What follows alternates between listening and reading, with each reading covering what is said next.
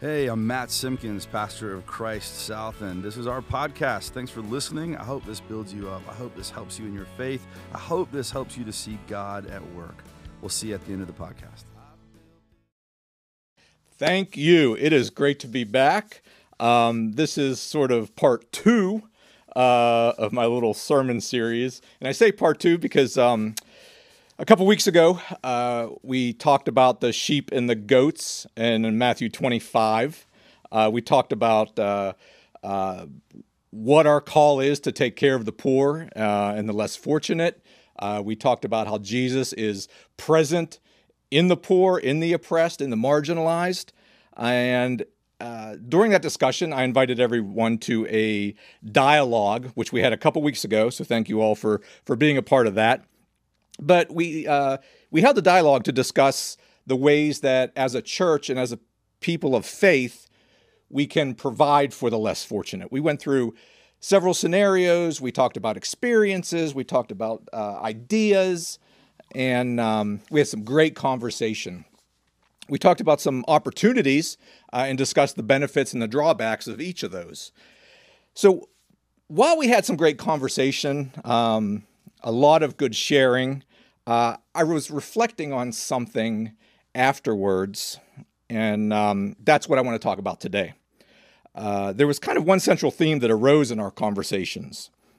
And really, it comes down to how much politics and our outside r- world really come into play in our lives and how it is that we let that shape our identity. And not just politics, uh, I thought about how media and social media and our friends and our our uh, social circle and our career especially. Um, a lot of times, we end up being a divided people in many regards because of that. We let these things shape us into something beyond God's original intent. It gives us a new identity. And again, I say new because it's, it's not really who we are. And uh, I want to say more on that in a minute. But we let ourselves get into these relationships, these societal influences. And it originates our ideals and, and ends up telling us really who we are. It defines us. And again, many times we find ourselves acting on that, and it's just not congruent to the message of Jesus Christ. So I want to look at the conversion story of Saul, Saul to St. Paul. Um, and that's in the book of Acts, chapter 9, verses 1 to 19. Meanwhile, Saul was breathing out murderous threats against the Lord's disciples. He went to the high priest and asked him for letters to the synagogue in Damascus, so that if he found any there who belonged to the way, whether men or women, he might take them as prisoners to Jerusalem. As he neared Damascus on his journey, suddenly a light from heaven flashed around him. He fell to the ground and heard a voice say to him, Saul, Saul, why do you persecute me? Who are you, Lord? Saul asked. I am Jesus, whom you are persecuting, he replied. Now get up and go into the city, and you will be told what you must do. The men traveling with Saul stood there speechless. They heard the sound, but did not see anyone. Saul got up from the ground, but when he opened his eyes, he could see nothing. So they led him by the hand into Damascus. For three days he was blind and did not eat or drink anything. In Damascus there was a disciple named Ananias.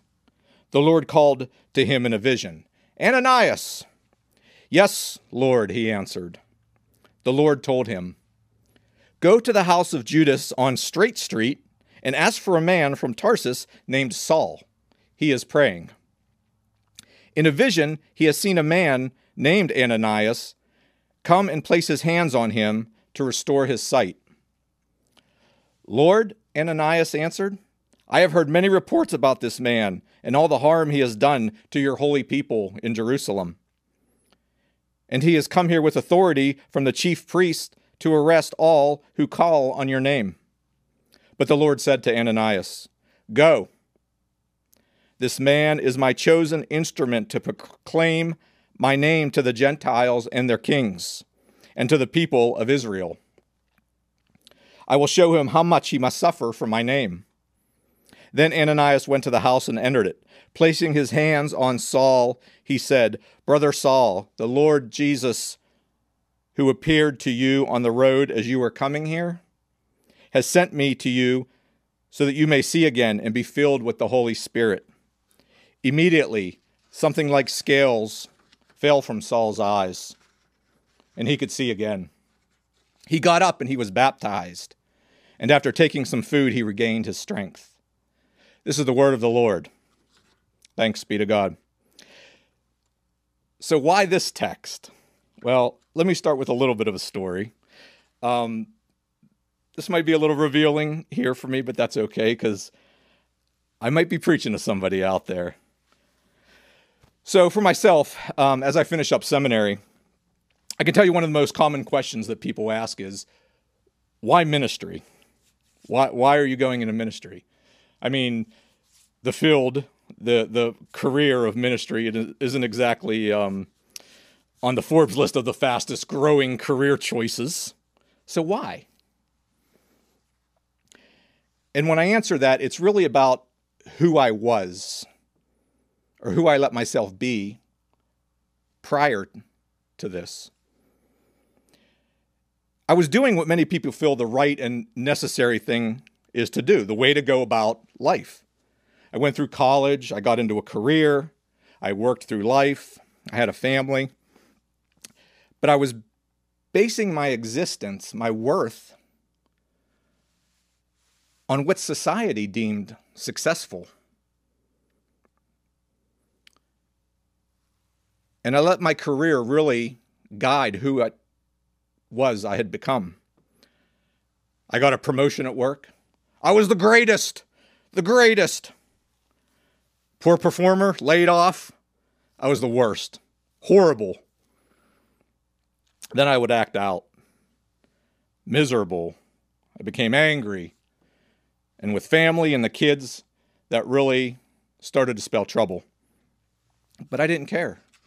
I let all of these outside influences really guide who I was and who I was becoming. There's a specific memory that keeps replaying over in my head um, in my career four or five years ago. Um, I was in the human resources field for 20 years. And my manager, who I worked for uh, for a number of years, uh, would would say to me, when we counsel folks and we, we have employees that we talk to, Jeff, we've got to tear them down to build them back up again. We've got to tear them down to build them back up again. And that's how I was treating people. I was that guy. I was that employee. I was that manager. And I was that husband. And I was that father.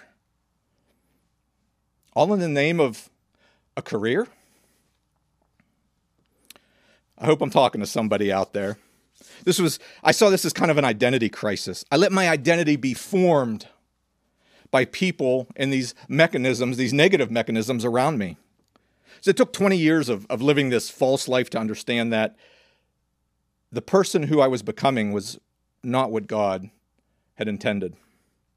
I allowed my de- identity to be shaped without the gospel.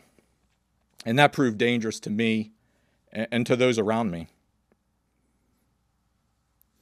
So, what changed?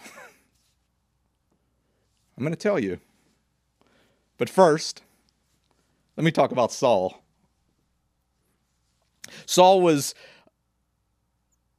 part of this group called the Pharisees, a social movement or a party or political party. They did not believe in this new Christianity, uh, followers of the Way, as the Way was the name of Christianity before it was Christianity. Um, but they believed Jesus was not the Messiah. So, being a Pharisee, he had this zeal. He was zealous for persecuting Christian believers. He ravaged these people in these movements. He was persecuting, rounding them up, and committing them to prison. His belief was so strong, it wasn't just the fact that he went around throwing these people into prison, he wanted to eliminate the way, Christianity, completely, wipe it off the face of the earth. This anti Christian movement, this ideology, was embedded in Paul. It became his identity. And he became more and more bold. He was very feared. And he had every reason to be bold. Being a Pharisee, we see in Scripture, he describes himself as the stock of Israel. He had the pedigree of God's chosen people. In Philippians, uh, I, this is so interesting. He lists his flawless traits circumcised on the eighth day, of the people of Israel, of the tribe of Benjamin, a Hebrew of Hebrews. In regard to the law, a Pharisee, could do no wrong. As for zeal, persecuting the church. As for righteousness, based on the law, faultless. Paul thought everything, he thought he had everything he needed to allow him to claim righteousness before God. Paul really thought he was the deal.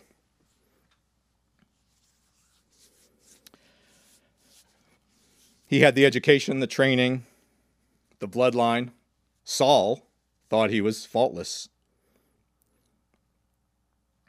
But he had let this culture and these influences dictate who he thought he needed to be. This ideology was his identity. But as we see, it was a false self. Because one day, as he was headed to Damascus, and he had gotten orders from the high priest, permission to arrest these disciples, this bright light blinded him, and a voice spoke, Why are you persecuting me? It is me whom you are persecuting. The light of God appeared so uh, bright it blinded him even though those traveling around him were unaffected. We see this disciple named Ananias, ordered by God to, to deliver this message to Saul. I want to go back to 17 to 18, 17 and 18, one more time. And I'm going to read it. Then Ananias went to the house and entered it. Placing his hands on Saul, he said, Brother Saul, the Lord Jesus, who appeared to you on the road as you were coming here, has sent me so that you may see again and be filled with the Holy Spirit. Immediately, something like scales fell from Saul's eyes. He could see again. He got up and was baptized. Let me say that part again. Scales fell from Saul's eyes and he could see again. He got up and he was baptized. He got up and he was baptized. He got up and he was baptized. Saul's true identity is now revealed. As promised, let me go back to my story real quick. The biggest turning point for me four or five years ago when I entered in ministry was the fact uh, was a meeting, a chance meeting that I had with a person who would become my early mentor. And he told me one thing early on, one thing that stands out, stood out to me, made a world of difference, and something I'll keep with me forever. In the midst of all of my troubles and all of my confusion and frustration, he said, Jeff,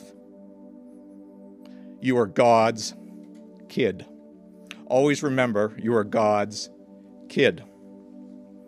That meant that in my baptism, I am a called child of God, claimed as one of God's own. That is my true identity. Nothing could change that. You see, church, through the waters of baptism, we are brought into this new creation, raised up with Christ into this family. Paul's story really is our story. That's one of the beautiful things about the Bible, about Scripture. These stories are our stories. Especially in this time it's sometimes difficult to see that and understand that. Everything around us reinforces this false self. How often do we let that happen? As much as the outside world, the media, the news channels, social media, Facebook, news articles, everything meant to make us something that we're not. But there is nothing that will override the power of this God who laid claim to us first in our baptism. So, great. What does this really mean to me, to us, today? Living in the midst of undoubtedly one of the craziest times of our lives, in the midst of the stress that this pandemic has brought on, let us remember that in our baptism, we are grafted into one family of the body and the church of Christ. We belong to each other, all co heirs to God with Christ, even when the challenges of life seek to divide us. Living out our baptism is not about our needs, but about the needs of our neighbors and our loved ones. It's about being that uplifting voice to the lonely and to the discouraged. When your neighbor asks how you're dealing with all this craziness, perhaps maybe responding with, Yeah. And how can I help you? What can I do for you? Or when your kids come to you in tears over the Zoom over the frustration of that Zoom meeting and that learning. Or when your spouse or loved one comes to you from the stress of trying to balance the demands of work and family and finances in this time. Responding with love and expressing how it is we will all get through this together. Living out our baptism is putting aside our differences and taking care of the less fortunate. It's about seeking opportunities to serve the body of Christ.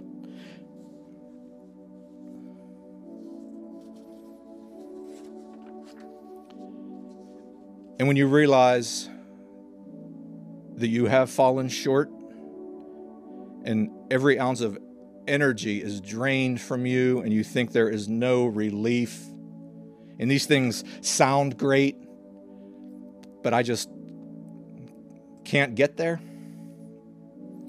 Remember that you are also God's kid claimed in your baptism by a God who is always there with unconditional love and forgiveness.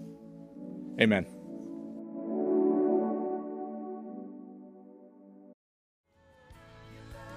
All right, I hope that was helpful. If so, I ask you a couple of things. One, share this with a friend so that they can hear some good news in their life too.